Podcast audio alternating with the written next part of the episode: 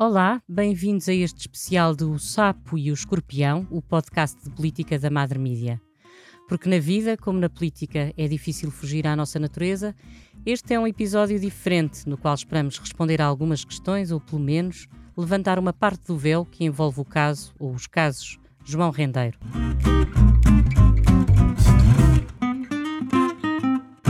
Eu sou a Isabel Tavares e tenho comigo Ruth Sousa Vasco, publisher da Madre Mídia, jornalista e a quem compete desta vez fazer as perguntas. Olá, Ruth, bem-vinda. Olá, Isabel. Vamos então a isto. Um, na passada sexta-feira, no dia 13 de maio, eh, João Rendeiro foi encontrado sem vida na sua cela e de então para cá temos vindo a conhecer um conjunto de detalhes destes seis meses que passou na prisão da África do Sul, onde uh, lutava judicialmente contra um pedido de extradição que tinha sido feito pelo Estado português e que aguardava agora uma próxima audiência. Uh, tu conheces o, João Rendeiro há mais de 30 anos como jornalista, entrevistaste-o diversas vezes ao longo do tempo, a última das quais para o SAP 24, e conversaste com ele também sem interrupções ao longo dos últimos meses em que esteve preso nesta cadeia de alta segurança de Westville, em Durban, na África do Sul.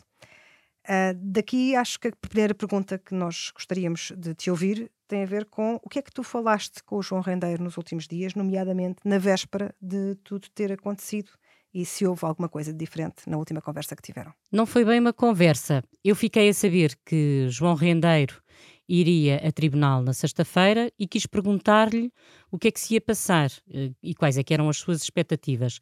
A resposta foi monocórdica e eu até cheguei a temer que não tivesse sido dada por ele, porque os telefones são usados muitas vezes por vários reclusos.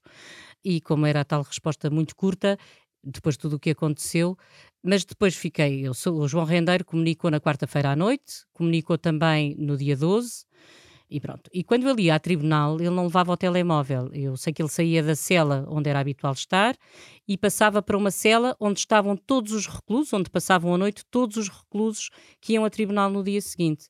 Uh, isto era comum e foi, em princípio, foi isso que aconteceu.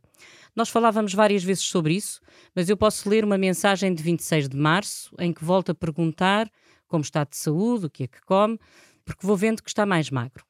Pergunto-lhe: há escaramuças por aí? Ou a coisa é calma? João Rendeiro responde: Isto está dividido em secções.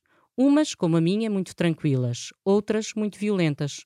O perigo é quando toda a gente se junta uh, nas idas a tribunal ou à enfermaria, etc. E eu volto a perguntar: quando vai a tribunal não vai sozinho? E ele responde: No início ia com o monte. Nas últimas vezes, em transporte especial, numa correria louca que me iam matando. E ri-se. Mas antes e depois do transporte está tudo ao monte nas tais zonas de risco. Eu pergunto, são revistados antes de ir ou quando chegam? Ir não, chegam. Quer dizer, eles não eram revistados à ida, eram revistados à chegada. Isto para explicar a história do telemóvel. E também para dizer que me parecem estranhas estas informações que já fui vendo publicadas e que têm vindo a ser publicadas nestes dias sobre lhe terem tirado o telemóvel, ter sido por isso que ele estava numa cela sozinho. Enfim, eh, não é o procedimento habitual e daí as minhas dúvidas. O normal eh, seria ter entregado o telefone a um recluso da sua confiança. Mas já agora, antes de avançarmos, eu também gostava de esclarecer o motivo que me levou a tornar públicas algumas mensagens ou algumas conversas. Primeiro, eu costumo dizer, por brincadeira, que não sou padre, sou jornalista. Os padres guardam os segredos, aos jornalistas compete publicá-los.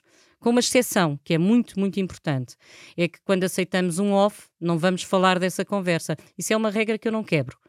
Também não cedo naquilo que eu acho que é a proteção das fontes, é o meu compromisso e todos os meus compromissos eu sou intransigente absolutamente neles. Portanto, esta é uma conversa um bocadinho difícil porque há coisas que eu, obviamente, não posso uh, dizer, não posso contar. Sendo que neste caso, assim, não, tá, não estás a quebrar um off, na verdade, quando conversavas com o João Rendeiro, essas conversas, apesar de serem privadas, porque não estavas a publicar notícias à medida que ias falando com eles, eram ele sabia que estava a falar contigo enquanto jornalista. Portanto, uhum. estava a partilhar como é que estava com uma jornalista. Claro, à exceção de, como digo, aquelas que ele me pedia off em, em absoluto, e se eu acordava, sim senhora, que poderia ser em off.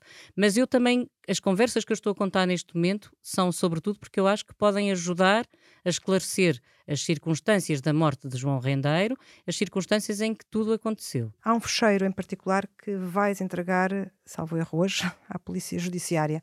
Por que é que decidiste entregar esse fecheiro em concreto? Olha, porque eu sou uma naba e como, eh, enfim, as pessoas que trabalham comigo e tu e sabem, sou muito naba com estas coisas de WhatsApp e de telemóveis e de tudo mais. Portanto, a primeira coisa foi que eu tive medo de abrir o ficheiro, de lhe mexer e de o apagar sem querer. Depois foi porque na mensagem, foi uma mensagem que ele me enviou no dia 23, ele dizia: Isabel, guarde por favor este chat para o caso de perder este telefone. E portanto eu pensei que aquilo era um número de telefone, não pensei que fosse mais do que isso. Não estranhei porque às vezes ele mudava de número de facto, não é? E, portanto, eh, era habitual isso, ele mudar de número, como era habitual terminar uma conversa a meio ou não poder falar porque faltava a eletricidade, porque havia uma rusga, desatavam todos a fazer barulho.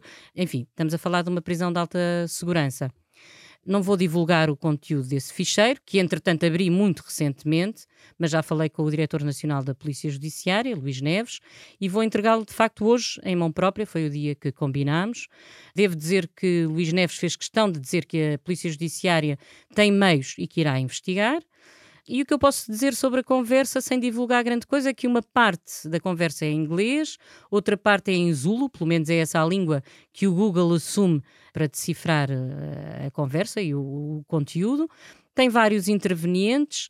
Enfim, se essa conversa se revelar importante e pertinente para esclarecer alguma coisa, tanto melhor. Comentaste várias vezes durante estes meses em que, em que o João Render esteve preso, e mesmo antes disso, porque foste falando com ele ainda antes de ele ter sido detido e preso pela polícia sul-africana, que procurou manter, ou procurava manter um discurso de quem vai ultrapassar a situação, mas também que dizia preferir morrer a voltar a Portugal. Estavas à espera deste desfecho? O desfecho é a morte, e se me perguntas se acredito que ele tirou a própria vida ou se penso que foi morto por terceiros, eu não te sei responder. O que sei é que tenho dúvidas e é por isso que eu acho que eu, e suponho que muita gente, acredita que isto tem que ser investigado, não é? E eu vou explicar porque é que tenho dúvidas. Nós sabemos que João Rendeiro era uma pessoa viva, gostava de viver. As pessoas que o conhecem sabem isso. Ele gostava de se pavonear, gostava de conversar, gostava de escrever, gostava de se exibir, enfim. Claro que na prisão ele teve dias dificílimos e às vezes sentia-se mais frustrado, mas a maior parte das vezes ele estava animado, não era uma pessoa uh, down, quer dizer, não tinha aqueles pensamentos negros. E estava quase sempre até bastante esperançoso. E era assim que ele gostava de, de se mostrar, fosse por mensagem ou fosse por de viva voz. No dia 22 de abril, o tal dia antes de ele ter uh, enviado o ficheiro, por exemplo, uh, sei que estávamos a falar por volta das 5 da tarde, lá é mais uma hora do que aqui, e ele diz: O que estão a fazer à Maria, Maria é a mulher, Maria de Jesus, é de uma extrema cobardia. Parte-me o coração e ainda por cima ela não me culpa de nada. Sinto que a minha luta é pelos dois, quando for só por mim tomarei a decisão certa. E eu fiquei uh, e perguntei-lhe: e qual é que seria a decisão certa? Ao que ele responde: Só eu posso saber, sorry. Isto foi no dia anterior a ter enviado a tal conversa do WhatsApp e é fácil perceber alguma frustração, ele estava sozinho. Eh, portanto, tinha estas coisas insistia desde o início que para Portugal é que não voltaria e, portanto, daí esse lado de achar que, eh, enfim, antes esta, esta prisão do que a morte. Mas nas imagens que nos vão chegando, não é achismo, é visível, nós vemos que ele está a definhar. Portanto, é fácil perceber uh, só por aqui, há alguma degradação. Nos dias seguintes, ele mostrava-se animado e até tinha sentido de humor. Por exemplo, ele diz a certa altura, João Rendeiro diz isto: Por aqui à espera da marcação do dia da audiência do baile. Creio que saberemos em breve. Do outro lado, contingências da cadeia. Algumas histórias mais ou menos engraçadas que espero um dia poder publicar. Isto foi menos de 15 dias antes da morte, no dia 26 de abril. Depois, por outro lado, eu penso, os lençóis que mostram na televisão são grossíssimos. Ele tinha mais de 1,80m. Uh, eh, não sei nesta altura com que peso uh, estaria, mas quer dizer, Parece-me difícil um enforcamento. Uma vez mais, não sou a única pessoa a ter estas dúvidas. Eu acho que quando existe uma dúvida não há nada como investigar. Mesmo sabendo que ele recusou Portugal, que o cerco à sua volta se estava a fechar, porque ele eh, tinha dificuldades financeiras, eram evidentes, não tinha dinheiro, ou se tinha dinheiro não conseguia ter acesso a ele. E, aliás, essa era uma das coisas que, que o irritava, era saber que não tinha uh, as contas chorudas que muitos uh, achavam que ele tinha offshore ao contrário do que ele acreditava que acontecia com outros banqueiros. E era um homem cada vez mais só. E eu acho que, independentemente de tudo, uma morte e nas circunstâncias em que essa morte ocorreu tem que ser investigada. Compete à Polícia Judiciária fazê-lo, compete ao Ministério dos Negócios Estrangeiros eh, também obter explicações e dar explicações, porque ele de facto era um, um, homem abandonado. E eu não sou a única a pensar assim, há bocadinho estava a dizer isso e, e tenho ouvido várias pessoas. Ainda este domingo, no programa O Princípio da Incerteza, da CNN, que tem Pacheco Pereira, Lobo Xavier e Alexandra Leitão, ele falou nisso. E eu vou citar Pacheco Pereira nisto que ele diz. Não temos nenhuma pena de nem tortura, nem de morte. Em segundo lugar, é suposto que o nosso aparelho diplomático e consular defenda os interesses dos portugueses em qualquer parte do mundo, seja qual for a sua condição. E sabia-se que as condições onde estava, e depois já cá voltaremos, eram muito más. Isto diz Pacheco Pereira ipsis verbis. E continua: Eu gostava de ter a certeza, porque não tenho, de que tudo foi feito para proteger esse cidadão, seja qual for a sua história ou culpa e por acaso ele continua e também fala na história dos lençóis que eu já falei. E é exatamente isto que eu subscrevo. Portanto, investigue-se. Vamos passar aqui a um outro tema que tem a ver com a conversa que tiveste com a June Marks, com a advogada do João Rendeiro, mas também há aqui um detalhe importante, acho que importa também recordar isto. Na verdade, é assim, o João Rendeiro decidiu contrariar o pedido de extradição, ou seja, na verdade ele poderia ter voltado para Portugal. Isto é uma decisão de base de entre uma prisão na África do Sul e nós mais à frente vamos falar disto e uma prisão em Portugal o bom senso ou o senso comum diria, antes em Portugal, uh, estar mais próximo das pessoas que lhe são próximas, ter outro acesso, enfim, ter outras garantias que também poderia ter cá. O que acaba por ser uma opção ter decidido continuar a contrariar esse pedido de extradição do Estado português e, e estar numa prisão onde, obviamente, as condições seriam aquilo que é descrito mais desfavoráveis e mais complicadas para a vida dele, mas já vamos voltar a isto. Agora vamos dar aqui um salto a um tema que é importante porque continua bastante em aberto e que é o que tem dito a advogada de, de João Rendeiro, tu falaste com ela logo na sexta-feira, ainda da parte da manhã, e ela comentou, a primeira coisa que te disse foi que estava chocada. Uhum. Sim, falei com June Marks. João Rendeiro dizia que ela tinha horror aos jornalistas portugueses. Mas falei com ela e John Marks disse-me que estava chocada, de facto, e eu nisto também tenho aqui algumas dúvidas e há, ou há alguma estranheza, porque ao mesmo tempo que ela me disse que tinha a certeza absoluta de que ele se tinha matado, e ela chorava, estava trêmula e, obviamente, transtornada, não o tinha visto. Aliás, ela já não o via desde o início de abril. Então a minha pergunta é: como é que ela podia estar tão surpresa com a sua morte, tão chocada, mas ao mesmo tempo tão certa de que ele se matou? Depois ela confirmou uh, numa das chamadas que. Eu nessa manhã fiz-lhe duas chamadas por isto, é porque ela me tinha dito que não era ela quem iria reconhecer o corpo de João Rendeiro, que seria o consulado, mas depois eu comecei a ver na televisão e até em, em, em, notícias online, não só, que seria ela reconhecer o corpo. Mas de facto ela disse-me que não, e foi verdade, não foi ela que foi reconhecer o corpo. Depois, ela também me disse outra coisa importante, que foi que os motivos pelos quais confirmou-me que ia deixar de representar João Rendeiro e disse que os motivos porque o fazia iam ficar, devido à situação, entre ela e o João, como ela dizia.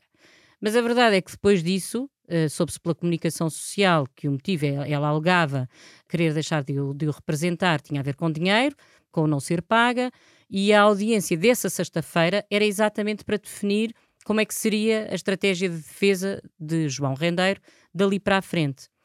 Enfim, a verdade é que, por um lado, mantinha segredo, depois, afinal de contas, eh, já podia contar, enfim, já ouvimos dizer muita coisa, entretanto, já ouvimos dizer muita coisa. Tu, entretanto, também voltaste a falar com ela, hoje precisamente.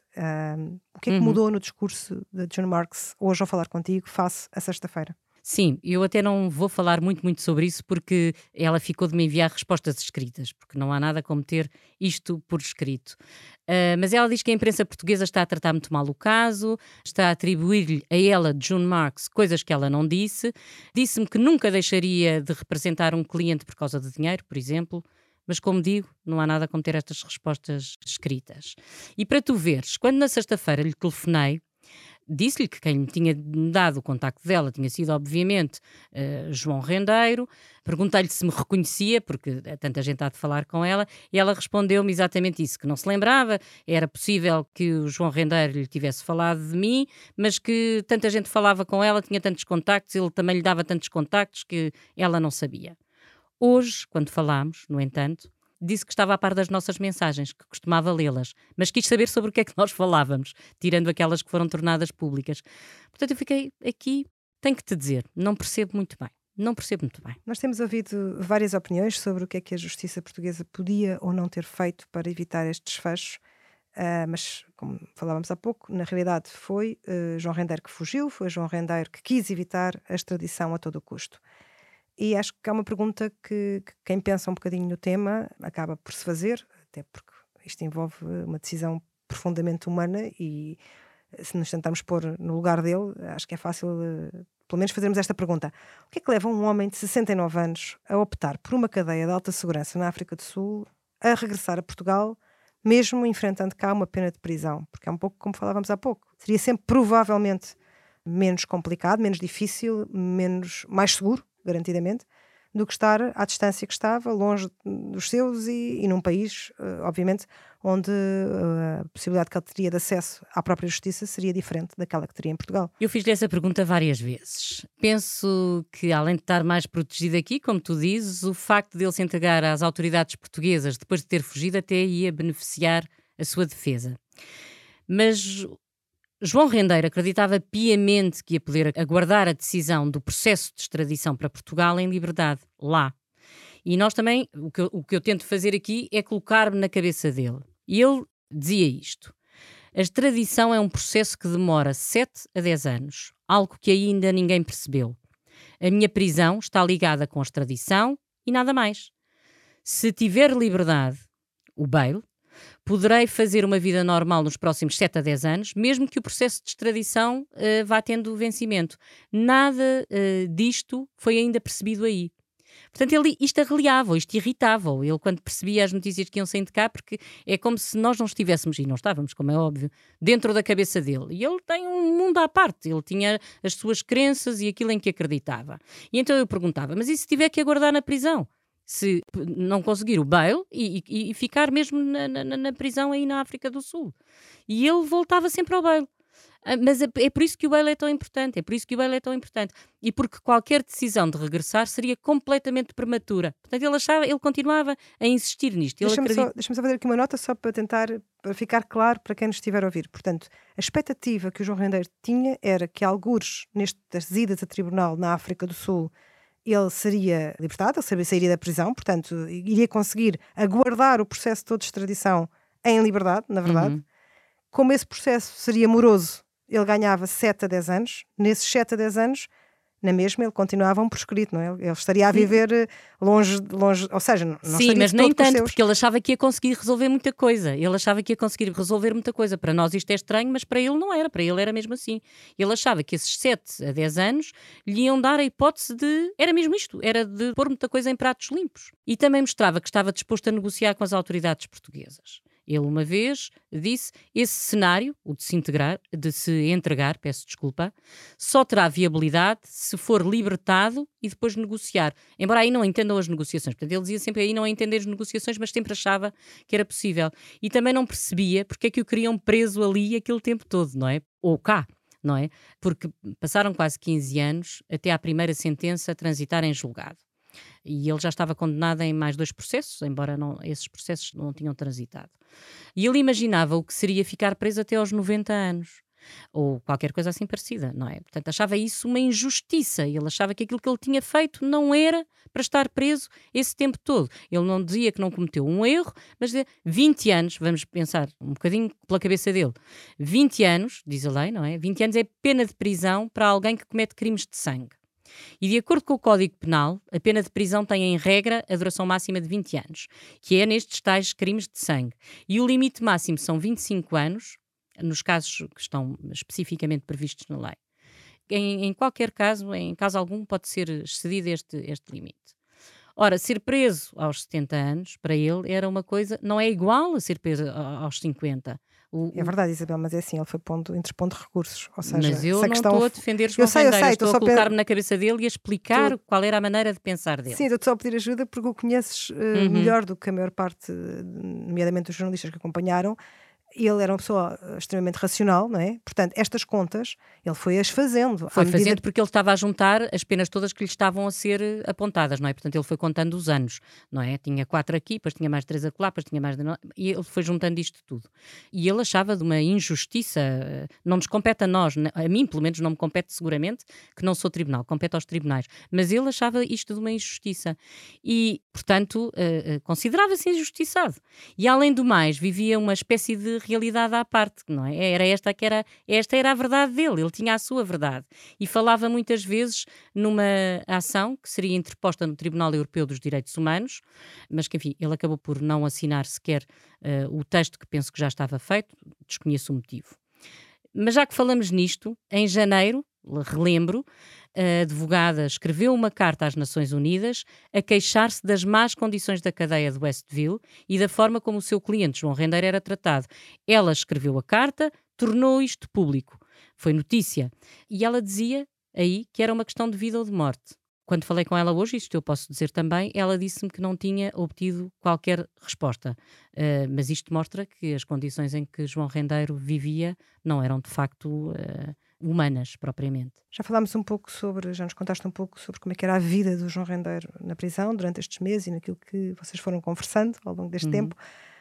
Quais é que eram as preocupações que ele partilhava contigo quando conversavam ou quando uhum. trocavam mensagens? Falávamos de quase tudo. Na verdade, não havia nem temas pré-definidos, nem havia temas tabus. Desde o que ele comia, à saúde, às expectativas que ele tinha, aos amigos, tudo isso. Eu perguntava-lhe muitas vezes pela saúde, como é óbvio, até porque a degradação dele era visível e ele não se queixava. Portanto, se eu não lhe perguntasse, ele também não ia ser ele a levantar a questão de saúde.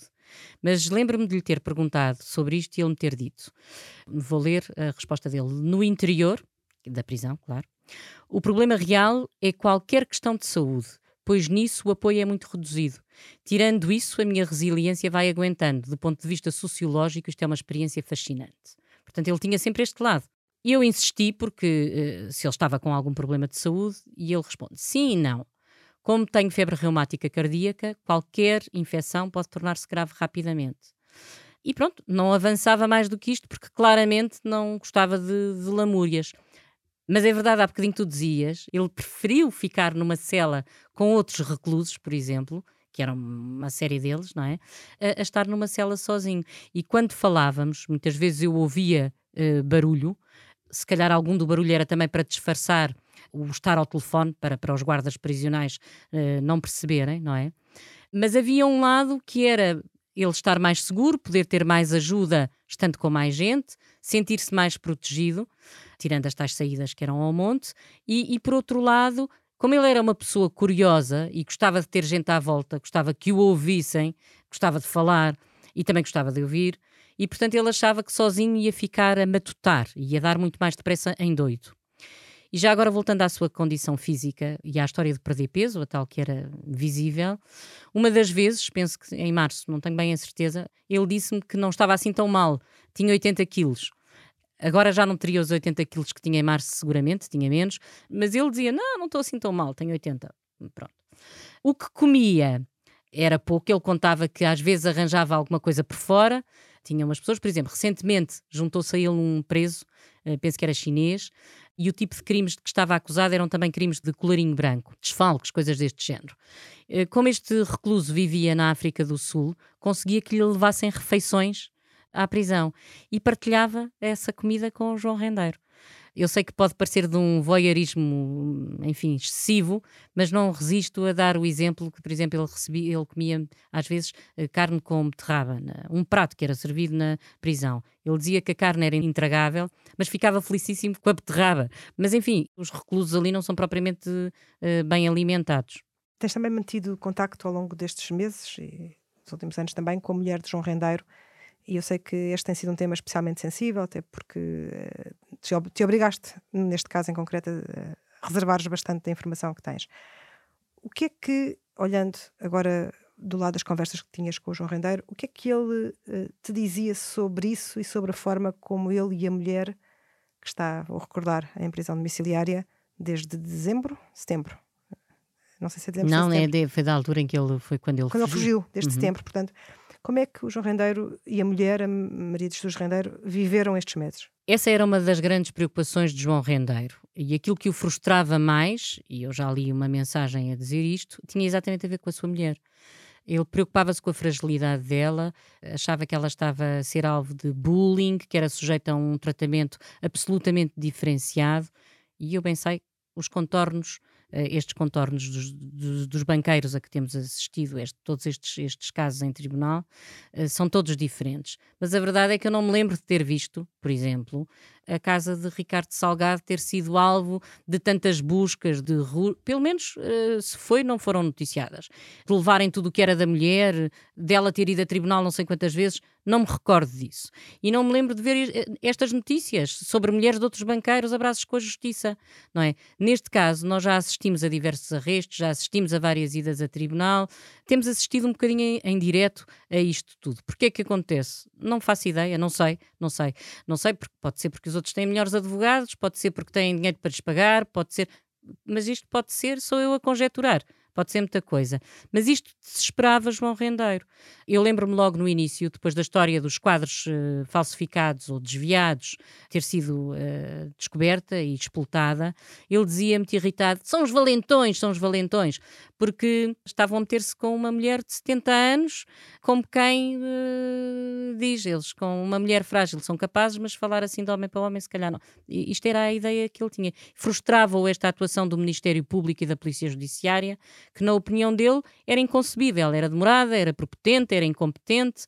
Enfim, não posso e não vou revelar aqui as minhas conversas com Maria de Jesus Rendeiro, mas vou contar uma das últimas conversas que tive com João Rendeiro sobre a mulher, para mostrar a, a revolta que ele sentia.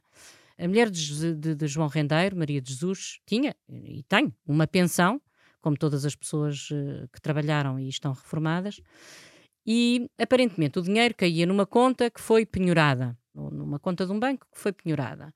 E o banco então passou a cativar-lhe também o valor da reforma. Ela precisava e precisa, obviamente, desse dinheiro para pagar a, a, água, para pagar a luz, para pagar a sua alimentação. E não tinha, não tinha dinheiro a menos que terceiros uh, ajudassem. Eu não sei exatamente os contornos, uma vez mais, mas sei que, de acordo com a lei, só se pode penhorar dois terços de uma pensão ou de um salário até ao limite do salário mínimo. Mas o banco, para resolver esta questão, exige a presença de Maria de Jesus num, num balcão. Estava a exigir a presença de Maria de Jesus num balcão. Como ela está em, em, em, prisão domiciliária, nada feito, não é? Mas isto é para dar um exemplo das coisas que o deixavam uh, fora de si, que ele não conseguia compreender. Tu falavas há pouco na história da justiça de facto não há um decreto-lei que substitua o bom senso. E aquela história das obras de arte chega a ser caricata, não é? Como é que se pode entregar os bens que vão servir de pagamento a eventuais lesados à guarda de quem se acusa de os ter roubado ou de ter burlado, não é? Foi exatamente isso que aconteceu. O tribunal acusou e acabou por condenar João Rendeiro por ter roubado, mas depois pediu-lhe para ser fiel depositário, primeiro a ele e depois à mulher, dos bens arrestados que serviam como garantia de pagamento. Isto é disparatado. E eu lembro-me de ter falado na altura com uma advogada, Ana Rita Duarte de Campos, e nós escrevemos isso no SAP 24, que disse que esta era uma situação muito comum, a de quem é acusado eh, de determinado crime como fiel depositário, mas que ia ter que mudar porque se até agora, uh, e o que acontece habitualmente é que os arrestos recaem sobre uh, bens imóveis e, portanto, há sempre registros, não há o perigo de eu ir comprar um imóvel que está arrestado sem saber que ele não está no nome daquela pessoa que o está a vender, mas está no, uh, é um bem do Estado, por exemplo. Mas hoje em dia existem outro tipo de bens, quadros, joias, obras de arte, não é? E, portanto, são bens móveis, podem ser movimentados com muita facilidade.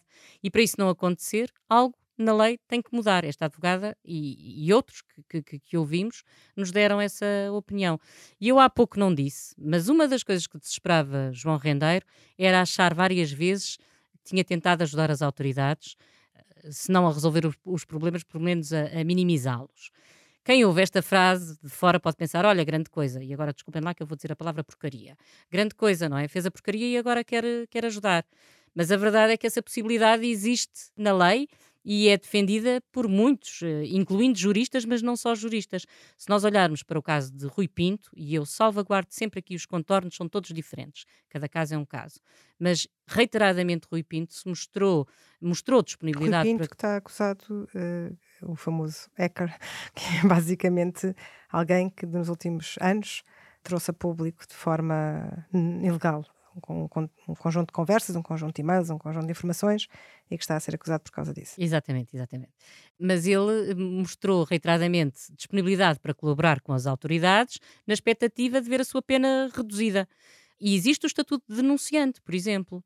Uma vez mais, são casos diferentes, cada um tem os seus contornos. Mas na cabeça de João Rendeiro, o que ele via é que estava a ser usado como bote expiatório. A mulher estava a ser usada como bote expiatório da falência de um sistema inteiro, no fundo. Não é? Ele via tudo a apontar o dedo para ele e do outro lado havia uma caixa negra. Ninguém parecia preocupar-se com o outro lado da questão. Vou dar um exemplo mais recente.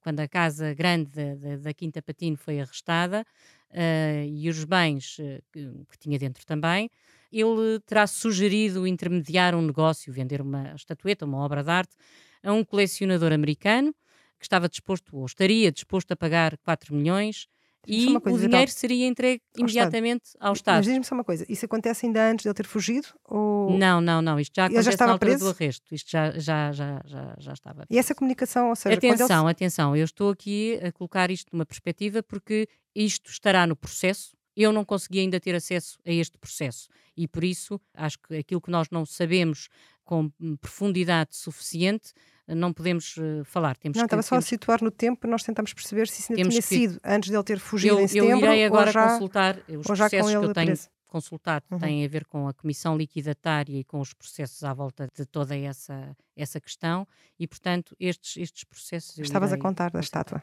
Sim, a ideia dele é que ele intermediaria, intermediaria, o negócio, o dinheiro seria entregue ao Estado, portanto, uh, depois utilizado para aquilo que se viesse a concluir que, que era necessário. Ele não compreendia que se o interesse era resolver os problemas, porque é que rejeitavam a ajuda dele, fosse o Banco de Portugal, fosse o Ministério Público, fosse quem fosse.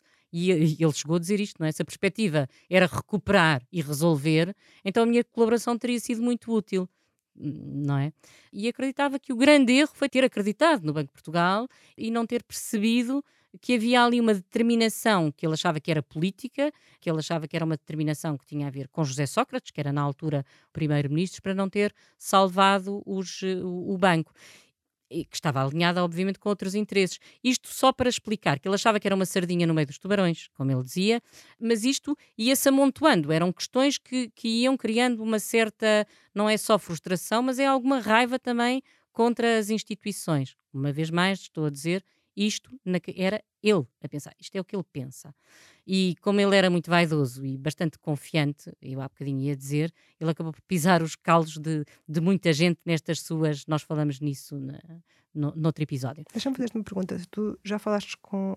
tiveste algum contacto com a mulher do, do João Render depois de ter sido conhecida a morte dele? Fazes muito bem fazer essa pergunta porque eu não disse uma coisa que é bastante importante, parece-me, que é que eu tenha conhecimento e que eu tenha sabido a mulher de João Rendeiro não foi até hoje nem contactada por qualquer eh, entidade oficial, nem contactada pessoalmente, nem por telefone, nem por carta, nem por mensagem, nem por nenhuma entidade oficial nacional, estrangeira, sul-africana, a propósito da morte do marido.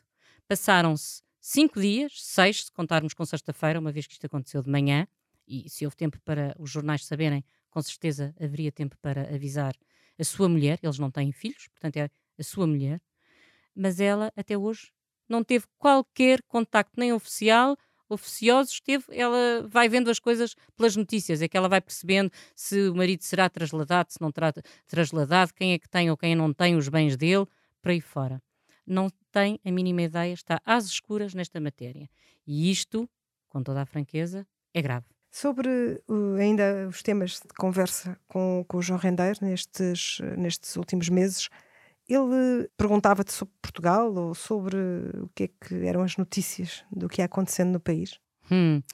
Talvez porque soubesse que era um assunto que eu seguia há tempos, ele perguntava muitas vezes pela Comissão Liquidatária do Banco Privado Português, do BPP, se eu tinha novidades e o que é que havia, se eu tinha uh, visto o processo, o que é que eventualmente estava a acontecer. Ele achava inconcebível que, passados 12 anos, o processo para recuperar o dinheiro para pagar lesados do BPP estivesse tão atrasado.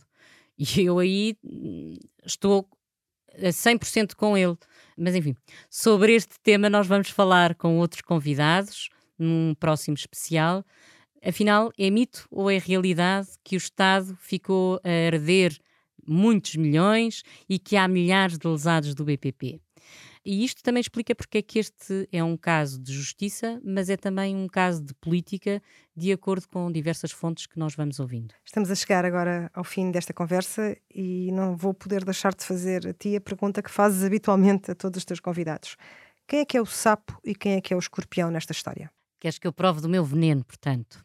Eu acho que nesta história há muito, muito mais escorpiões do, do que sapos. Até os investidores, porque uh, os investidores a maioria dos investidores, e Lobo Xavier também fala nisso, condenando João Rendeiro, também diz que a questão aqui não era, ele não roubava o dinheiro dos investidores, não, não roubava o dinheiro dos depositantes, nem foi nunca disso que ele foi acusado.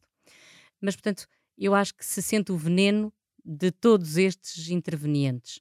Da justiça, que é molenga, e eu quero mesmo dizer molenga, é mole, é indolente, é preguiçosa, é demorada o veneno da política, um governo que na altura era liderado por uh, José Sócrates e tinha como ministro da, das Finanças Teixeira dos Santos, que preferiu deixar cair um banco, apesar de dizer que não deixaria cair banco nenhum e que todos os depósitos seriam protegidos, uh, não o fez. O supervisor, porque o, o Banco de Portugal, supervisor e regulador, foi incapaz e viu-se isto com Vítor Constâncio I, depois com Carlos Costa, depois foram falências umas atrás das outras.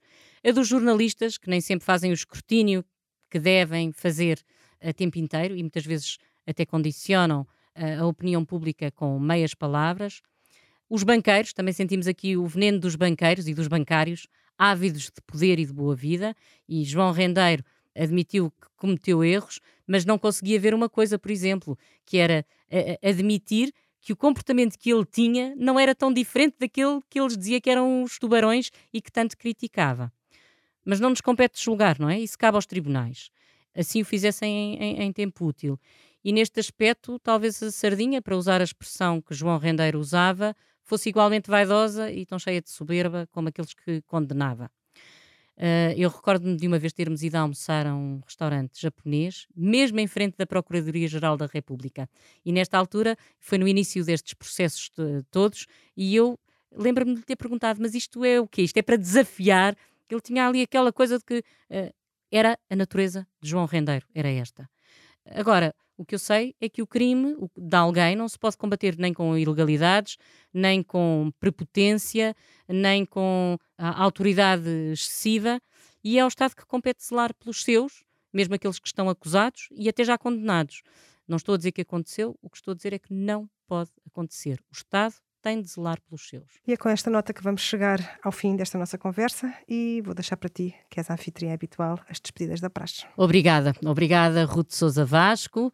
Esta é uma conversa que eu sei que nenhuma das duas queria ter tido alguma vez e como escreveu Paulo Sando na sexta-feira a respeito da morte e desta morte em particular, não é a trivialidade que permite a habitual ligeireza de sentimentos baixos, das emoções ligeiras e das almas vingativas.